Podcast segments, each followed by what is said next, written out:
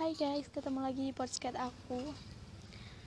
Hari ini aku mau ngomong tentang sahabat or teman toksik. Dan ini dari pengalaman aku juga. Jadi, uh, sorry di sini banyak banget suara motor soalnya aku lagi di dekat jalan. Jadi gini guys, belajar dari pengalaman. Aku dulu pernah bego dan bodoh gara-gara sahabat dan teman. Dulu aku mau dibodoh-bodohin. Dulu itu aku kayak sering dimusuhin satu kelas. Terus kalau mau minta maaf itu harus ngasih apa apa dulu? Padahal aku nggak ada salah ke mereka. Setiap aku minta maaf mereka selalu menolaknya. Dan ya aku masih menerima. Lalu dengan sadarnya aku ketika sudah ada di pesantren, aku sadar dengan lingkungan teman yang asli. Uh, aku ada di fase teman dan sahabat toksik itu pas SD. 6 tahun aku ada di fase itu dan kayak berat emang bener kayak aku tuh harus ngejalaninnya sendiri sampai-sampai aku harus mempunyai gangguan mental. Kayak semuanya itu nggak mudah gitu dijalanin. Dan setelah aku di pesantren aku agak sembuh kan. Yang aku ceritain di episode sebelumnya kalau kalian lihat di episode sebelumnya akan pasti tahu. Setelah itu dengan bodohnya aku kayak berhenti gitu sendiri. Kayak aku ngerusak ngerusak semuanya diri sendiri gitu yang ngerusak. Dan kayak kan aku masuk sekolah gitu di ini lembaganya paman aku gitu kan. Ini deket banget sama rumahku dan di situ aku ketemu lagi sama teman yang di SD waktu itu. Waktu itu dia ketua gengnya guys. Dan sekarang dia punya teman. Sedangkan temennya itu juga, sekarang juga kayak nggak ngerti dengan kita gitu kayak kalau aku cerita dengan sejujurnya aku punya gangguan mental aku selalu stres kalau malam selalu overthinking itu mereka nggak percaya. Malah aku dibilang sosokan apa sih? gitu. Terlalu tercecoh gitu sama masalahnya gitu kan. Terus aku ya udah deh terima aja omongan dia karena aku tahu sifat dia dari dulu kayak mana. Dan setelah itu uh, ketika tren-trennya wanita-wanita cantik. Kalau dulu kan semuanya nggak mandang dari kecantikan semuanya mandang dari attitude. Kayak semuanya itu mandang uh, intinya ya udahlah intinya temen. Mau dia jelek mau enggak yang penting temen gitu. Sekarang semuanya mandang fisik kan. Mau berteman aja mandang fisik. Jadi kayak aku ini kan punya badan yang gak ideal atau bisa saja aku kurus. Aku itu kurus banget dan ya bener-bener gak ideal lah guys ya.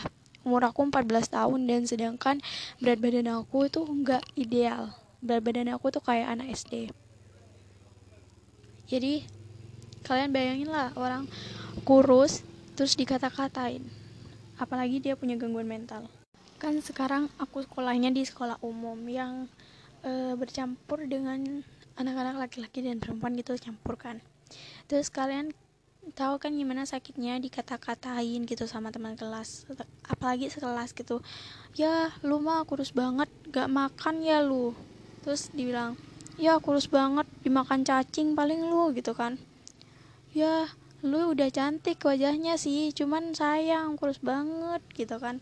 Kayak ini gue udah berusaha anjir kayak aku udah berusaha semaksimal mungkin dan ini emang hasilnya. Aku nggak bisa gendut dan emang kayak gini. Aku kayak udah pasrah sama omongan mereka hujatan mereka. Eh, kayak ya udahlah gitu kan. Emang ngapain sih mereka ngurus-ngurus aku? Kan ini hidup aku gitu. Allah itu menciptakan aku dengan sempurna. Kayak aku nggak mau insecure lagi deh. Uh, karena banyak banget tamparan-tamparan gitu kan dari sosmed ada yang bilang Tuhan menciptakan kita itu dengan sempurna. Dia mengatakan ini adalah karya aku yang sempurna. Tapi malah ciptaannya tuh bilang ya lu kurus banget gendut lu jerawatan hitam apalah. Orang yang albino putih banget. Itu dikatain putih banget sih lu gitu kan. Kenapa ya di dunia ini tuh kayak di mata mereka itu nggak ada sama sekali orang yang sempurna. Kenapa harus fisik yang menjadi uh, apa ya men yang menjadi hinaan mereka gitu?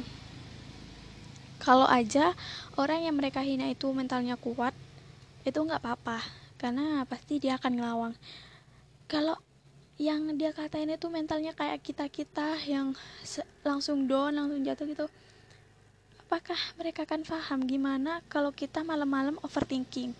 Malam-malam nangis stres. Kenapa kalau kita tuh kayak salah tuh kenapa harus bilang kenapa aku kurus banget? Kenapa aku gini? Kan kayak ini nggak bersyukur sama sekali. Dan aku pernah ada di titik itu. Sampai-sampai aku kayak alah aku nganggep mereka temen aja lah. Nggak usah sahabat nggak usah lebih. Karena emang dari dulu itu kayak uh, aku itu selalu nganggep mereka sahabat.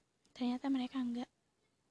Jadi dari situ aku belajar gimana caranya menghargai.